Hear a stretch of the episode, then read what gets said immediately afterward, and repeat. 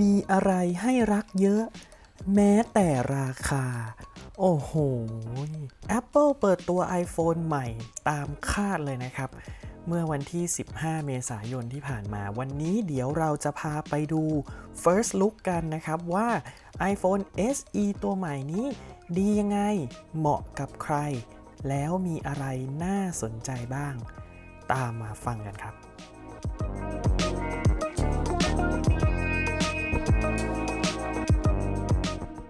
พูดถึงคำโปรยเนี่ยนะฮะ รอบนี้ iPhone SE นะครับ Apple บอกว่า lots to love less to spend นะครับ โอ้เรียกได้ว่าชูราคามาเป็นจุดขายกันเลยทีเดียวนะครับ จริงๆ เนี่ย ครั้งล่าสุดที่ Apple เอาราคามาใส่ในคำโปรยเนี่ย นานมากแล้วนะครับสำหรับ iPhone นะฮะ นานมากแล้วนะครับ ล่าสุดเนี่ย เป็นของ iPhone 3GS รุ่น8 g b ครับ ตอนนั้นเนี่ย 3GS ออกมาแล้วก็สักพักปีหนึ่งประมาณนั้นมั้งครับ ออกรุ่น8 g b ตามมานะครับ อันเนี้ยเขาใช้คำโปรยว่า more to love less to pay เฮ้ยคุ้นคุ้นๆ คล้ายๆ อันเมื่อกี้อะไรนะ iPhone SE lots to love less to spend นะฮะ แต่ของ iPhone 3GS คือ more to love less to pay นะฮะ ถ้าย้อนกลับไปจากนั้นหน่อยก็จะเป็น iPhone 3G นะครับ twice as fast for half the price นะครับก็ครั้งนี้ก็ถือว่าเป็นอีกครั้งหนึ่งที่ห่างกันพอสมควรนะครับ ที่ Apple ใช้ราคามาเป็นจุดขายอยู่ในคำโปรยนะ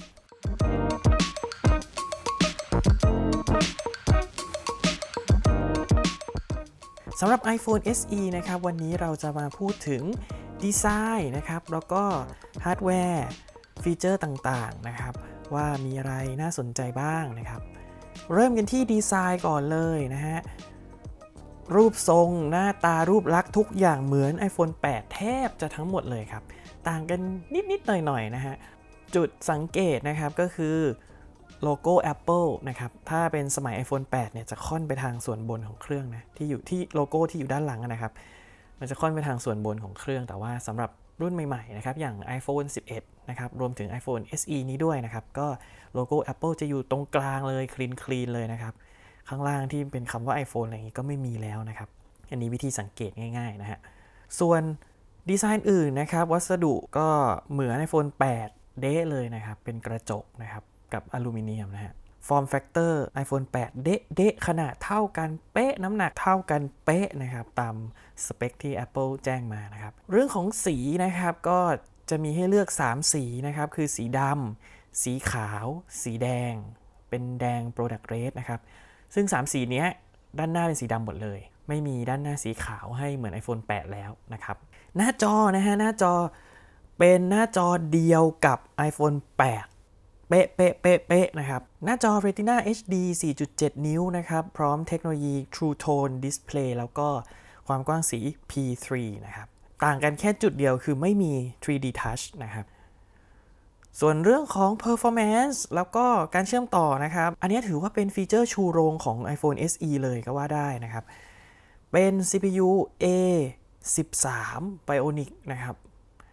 ซึ่ง A13 Bionic เนี่ย เป็น CPU ตัวเดียวกับที่อยู่ใน iPhone 11 iPhone 11 Pro แล้วก็ iPhone 11 Pro Max นะครับ ทั้ง 3 ตัวนะฮะ ซึ่งถือว่าเป็นชิป iPhone ที่เร็วที่สุดดีที่สุดนะตอนนี้นะครับ เจ้า CPU เนี่ยจะเร็วกว่า A9 ของ SE1 เนี่ย2.4 เท่านะฮะ แล้วก็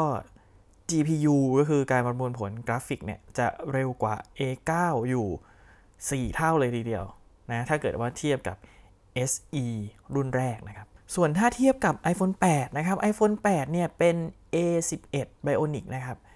ก็จะเร็วกว่าอยู่ 1.4 เท่าสำหรับ CPU นะครับ ส่วน GPU จะเร็วกว่าอยู่ 2 เท่า ถือว่าเป็นการอัปเกรดที่ค่อนข้างเยอะเลยทีเดียวนะครับ นอกจากนั้นนะฮะเทคโนโลยีใส่มาเต็มที่ครับ Wi-Fi 6 นะครับ ที่เราเคยพูดถึงกันไปแล้วนะครับ LTE แบบกิกะบิตนะครับ อันนี้ก็ใส่มาแล้วนะครับ eSIM ก็ใส่มาแล้วนะครับ eSIM คืออะไรก็คือการทำให้ iPhone ของเราเนี่ยสามารถใส่ 2 ซิมได้นะครับ โดยที่ไม่ต้อง ใส่ซิมเข้าไปในเครื่อง 2 ซิมอะกล้องนะครับ กล้องหลัง 1 ตัว 12 เมกะพิกเซลนะครับ เป็นเลนส์ wide 28มิลลิเมตรนะครับ f 1.8 ถ่าย portrait mode นะครับ หน้าชัดหลังเบอร์ได้นะครับ ทั้งกล้องหน้าและกล้องหลังเลยนะครับ เป็นหน้าชัดหลังเบอร์แบบซอฟต์แวร์นะฮะ เพราะว่าไม่มีเลนส์ที่วัดระยะจริง ๆ นะครับ คล้ายกับใน iPhone 10R นะครับ แล้วก็ ประกอบกับการประมวลผลของ A13 Bionic เนี่ยทำได้ดีมากๆนะครับ ดีกว่า iPhone 10R แน่นอนนะครับ Portrait Mode เนี่ยโน้ตไว้นิดนึงนะฮะนี้ถ่ายได้เฉพาะคนนะครับ หมาแมวถ่ายไม่ได้นะครับ ปกติเนี่ยถ้าเราใช้โฟน 11 Pro นะครับ ถ่าย Portrait Mode สามารถถ่ายหมาแมวได้นะครับ ถ่ายสิ่งของพอได้นะครับ แต่ว่าในส่วนของ iPhone SE จะถ่ายได้เฉพาะคนนะครับ ที่สำคัญไม่มี Night Mode นะฮะไม่มี Night Mode นะครับ กล้องหน้านะครับ7เมกะพิกเซลนะครับถ่าย Portrait Mode ได้นะอย่างที่บอกนะครับส่วนเรื่องวิดีโอนะครับกล้องหลังถ่ายวิดีโอ 4K นะครับได้ที่ 24 30 แล้วก็ 60 เฟรมนะครับ HDR สูงสุด 30 เฟรมนะครับอัดเสียงสเตอริโอส่วนกล้องหน้าเนี่ยถ่าย 4K ไม่ได้นะครับ ถ่ายได้ถึงระดับ HD นะฮะฟีเจอร์อื่นนะฮะ Touch ID Gen 2 นะครับ เหมือนเดิมเหมือน iPhone 8 นะครับ แล้วก็กันน้ำ IP67 นะครับ เหมือนเดิมเหมือน iPhone 8 ก็คือลึก 1 เมตร นาน 30 นาทีนะครับ ส่วน iPhone 11 เนี่ยของเขาจะเป็น IP68 นะครับ ก็คือกันน้ำได้ถึง 2 เมตรนะครับ แบตเตอรี่นะครับเขาโฆษณาไว้ว่าดูหนังแบบสตรีมมิ่งเนี่ย ได้นานถึง 8 ชั่วโมงนะครับ ถ้าเกิดเป็นวิดีโอแบบธรรมดาที่ไม่ใช่สตรีมมิ่งจะได้นานถึง 13 ชั่วโมงนะฮะ ก็การใช้งานแบตเตอรี่นะครับ ก็ใกล้เคียงกับ iPhone 8 นะฮะ แต่ที่เพิ่มมาจาก iPhone 8 นะครับ ก็คือเรื่องของ Fast Charge นะฮะ สามารถชาร์จเร็วได้ถึง 18 วัตต์นะครับ0ถึง50%เนี่ยใน 30 นาที แต่ไม่ได้แถมมานะอะแดปเตอร์ Fast Charge ไม่ได้แถมมานะครับ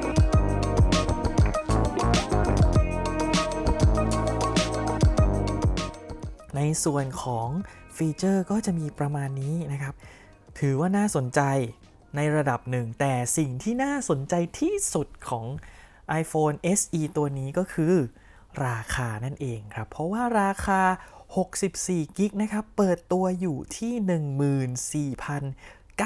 14,900 บาทเท่านั้นเองนะครับ 128กิกเนี่ย 16,900 บาท อัพมาแค่ 2,000 บาทนะครับ ส่วน 256 กิกอยู่ที่ 2,900 บาท เพิ่มอีก 4,000 บาทจาก 128 กิกครับอ่าทีนี้มาถึงสรุปนะครับ จาก first look นะฮะ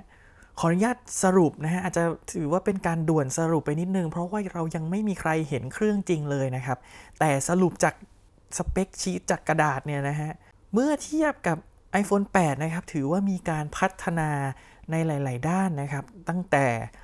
เรื่องของ processor ที่ถือว่าก้าวกระโดดมากๆนะครับ Fast Charge นะครับ Portrait Mode นะครับ ทั้งกล้องหน้าและกล้องหลังนะครับ การถ่ายวิดีโอ HDR การอัดเสียงแบบสเตอริโอนะครับ Wi-Fi 6 นะครับ แล้วก็ LTE แบบ Gigabit นะครับ ถือว่าพัฒนาจาก iPhone 8 เนี่ย ค่อนข้างมากนะครับสำหรับผมนะ แม้ภายนอกจะดูหน้าตาเหมือนกันเลยก็ตามนะครับ พูดถึง iPhone 8 ก็ ช่วงหลังๆมาแล้วก็หลังจากนี้เป็นต้นไปนะครับ iPhone 8 เนี่ย แม้ว่า Apple จะหยุดขายนะครับ ตั้งแต่วันนี้เป็นต้นไปแล้วนะฮะเขาก็จะมีการลดราคา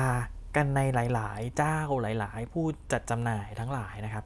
ไม่ว่าจะเป็น iStudio เอ่ยนะครับ หรือว่าตามค่ายมือถือต่าง ๆ เอ่ยเนี่ย คงเอา iPhone 8 มา Summer Sale กันหนักมากนะครับ ก็ลองเปรียบเทียบกันดูจริง ๆสำหรับผมถือว่าอัปเกรดค่อนข้างเยอะ ในราคาที่คุ้มค่ามาก ๆ นะครับ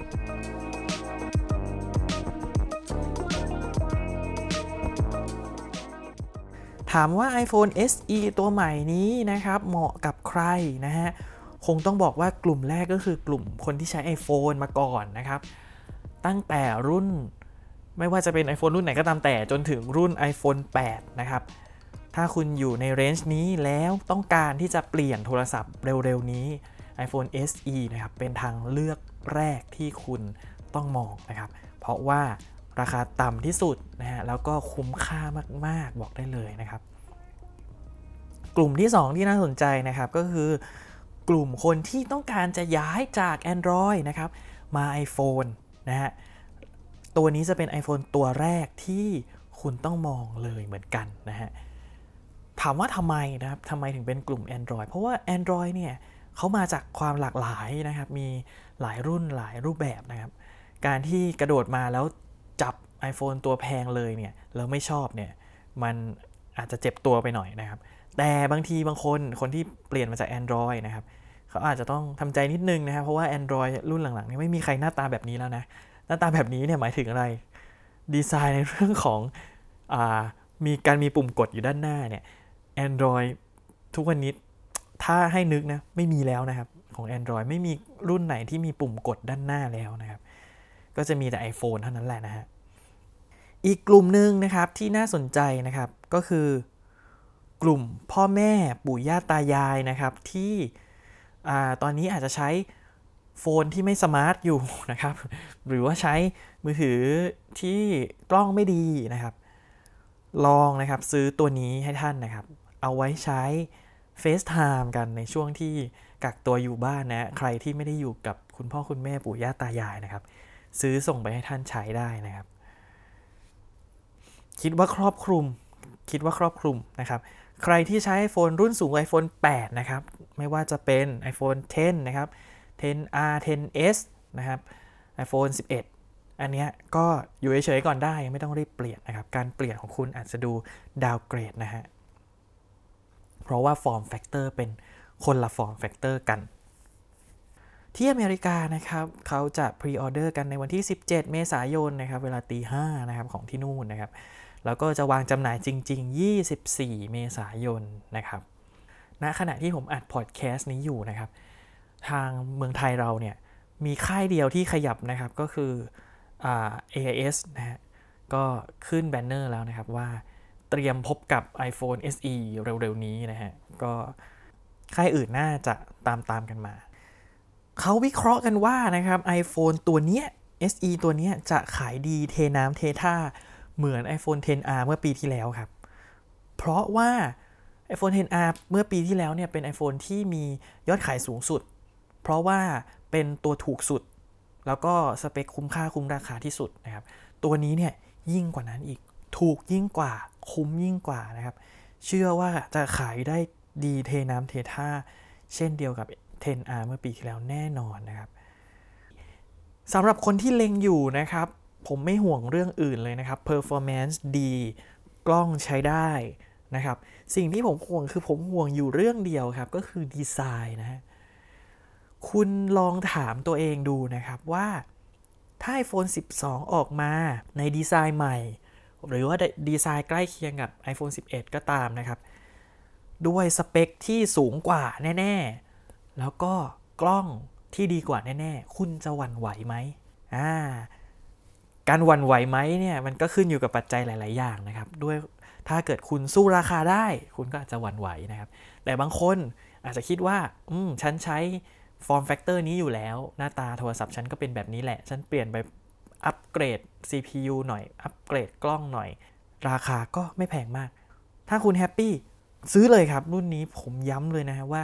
คุ้มค่าคุ้มราคาที่สุดแล้วนะครับ ใน EP หน้านะครับ เราจะมาวิเคราะห์กันแบบเจาะลึกเลยนะครับ ในเรื่องของราคานะฮะจากแต่ละ โอเปอเรเตอร์จากแต่ละผู้จัดจำหน่ายนะครับว่า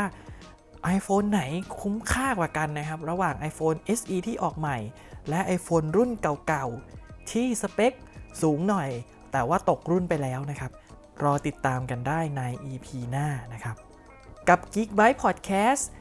เรื่องกิ๊กๆที่คนไม่กิ๊กอย่างคุณ ต้องรู้โดยเฉพาะเรื่องซื้อ iPhone ใหม่นะครับ ฟังจบแล้วก็อย่าลืมนะครับ ไปกด follow เราที่ Spotify นะครับ Geekbyte by Title Rabbit นะครับ แล้วก็ฝากเข้าไป subscribe นะครับ YouTube ช่อง Title Rabbit ด้วยนะครับ เข้าไป search กันได้เลย T I T L E R A B B I T ขอบคุณมากครับ